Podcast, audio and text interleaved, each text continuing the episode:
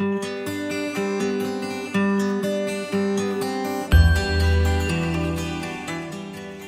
welcome to Taking the Lead. It's a short cast podcast series where we talk with top business leaders about the challenges and opportunities that we face in today's marketplace. I'm your host, Brenda Wenzel, a managing director with the Leadership Acceleration Practice at BPI Group. And in this episode, we are delighted to speak with Leslie Bach Smith, who is the Senior Manager of Global Talent and Leadership Development with SAS, which is a global and leading software development company. We're delighted to have you, Leslie. Thank you for joining us today to talk about this topic of how this pandemic world we are living in is having an unusual and disproportionate effect on women in the workforce and the impact that it is having on them leaving the workforce in particular. So, Leslie, welcome. So delighted to have you join us for this conversation. Thank you so much, Brenda. I'm really happy to be here today. Let me get us started with this, Leslie. I know that you are working and seeing things from a global perspective as well, not just here in the US, but abroad. And the US Department of Labor had an interesting statistic recently that says that more than 865,000 women left the workforce in September, which is a staggering number, and it appears that it is at least four times the rate of men in the workforce. And so let's talk about why women are leaving. What are you seeing, Leslie, and what's your take on this dynamic that's happening? Yeah, thanks for asking. That's a staggering number, and um, it's a question that we should all be asking and trying to find the answer to. You know, I think there are so many women who are working from home right now. And since they're working from home, they're likely, if they have them, also taking care of children at the same time because so many kids are not yet back in school.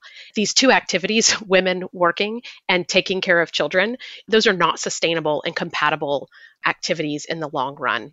So I think that for many women who don't have the resources to support themselves at work at home and to support their children and their schoolwork at home, opt to give up work because they can't sustain those crushing demands of working and parenting simultaneously.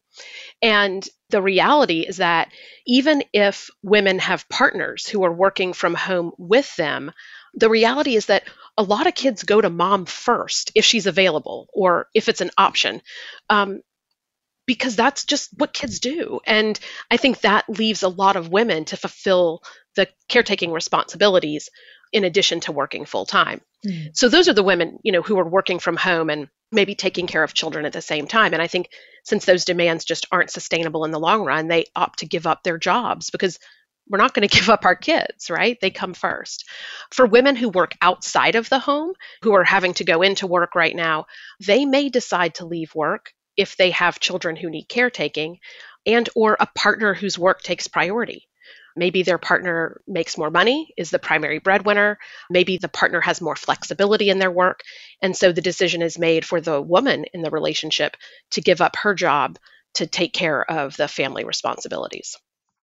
Let me ask you this question for all of us involved in this work and concerned about these issues. What do you think a company like SAS or any company can do right now to support women and improve their likelihood to stay with the firms they're with and or advance when we get to the other side of this?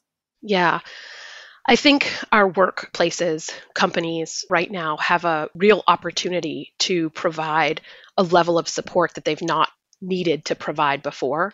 I am so fortunate to be able to work for a company that prioritizes work and life balance and family as much as SAS does. And so I think first off, companies have to provide some flexibility and understand that if they're allowing their workforce to work from home, that will necessitate allowing work outside of regular business hours. Because if you've got families in the same home together all day, it's very likely that moms and dads are going to get interrupted. And so there's going to be those caretaking responsibilities during the day, which is going to interrupt that regular workflow. And so allowing for employees to work earlier in the day or even later in the day instead of insisting that people are online all the time in those traditional work hours of say 8 to 5. I think that can be helpful. So allowing some flexibility. That same flexibility can also create an environment where parents never get a break. So that also has to be considered. I think aside from policies around flexible work, individual leaders need to really step up and exercise that empathy muscle, communicate their support to their employees, make sure that their employees know that they understand what sorts of challenges they're facing right now. Be open to talking about it. I know that my boss and I regularly start our one on ones with just sort of how are you doing conversation and talking about where our minds and hearts are right now as we're navigating through this. As I said, at SAS, our leaders have been really supportive from the start of the pandemic. They've prioritized employee well being.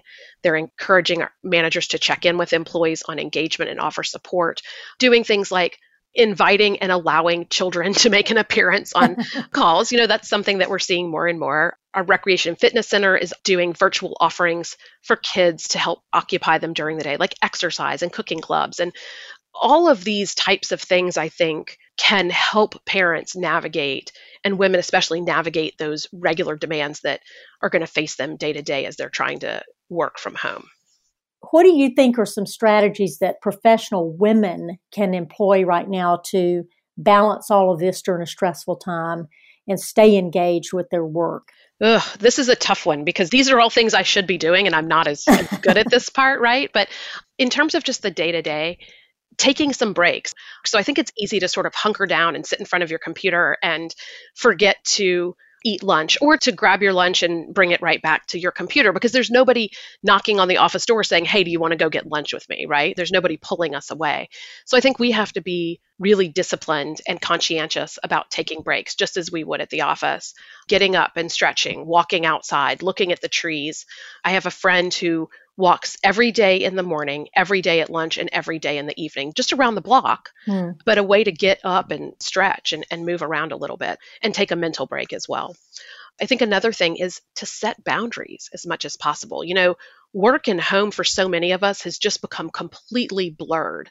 When the dining room table or the kitchen table is your office, it's really easy to get pulled into checking email or answering calls outside of standard working hours. And so I think to the extent possible, if there's some boundaries we can set and say, this is something I'm not going to do after a certain time of day and walk away. And even shutting our computers down at the end of the day makes it harder to sort of jump on. I think that that's helpful to set boundaries. And then the regular things that seemed to me at least so easy when life was quote unquote normal are now a lot harder and those are the self-care things like eating well. I joke that that many days I'm eating like peanut butter crusted bread off of my kids' plates as they finish lunch. Like that's I walk by and I'm sort of grazing off of their leftover lunches and I know it's not the best thing for me. So trying to eat well, keeping up exercise routines or starting exercise routines, taking time off. A lot of people aren't taking time off because they feel like they're home all the time right now, but being conscientious about taking a day off and not logging on to work. Leslie Bach Smith, Senior Manager of Global Talent and Leadership Development with SAS. Leslie, can't thank you enough for joining us and sharing your thoughts.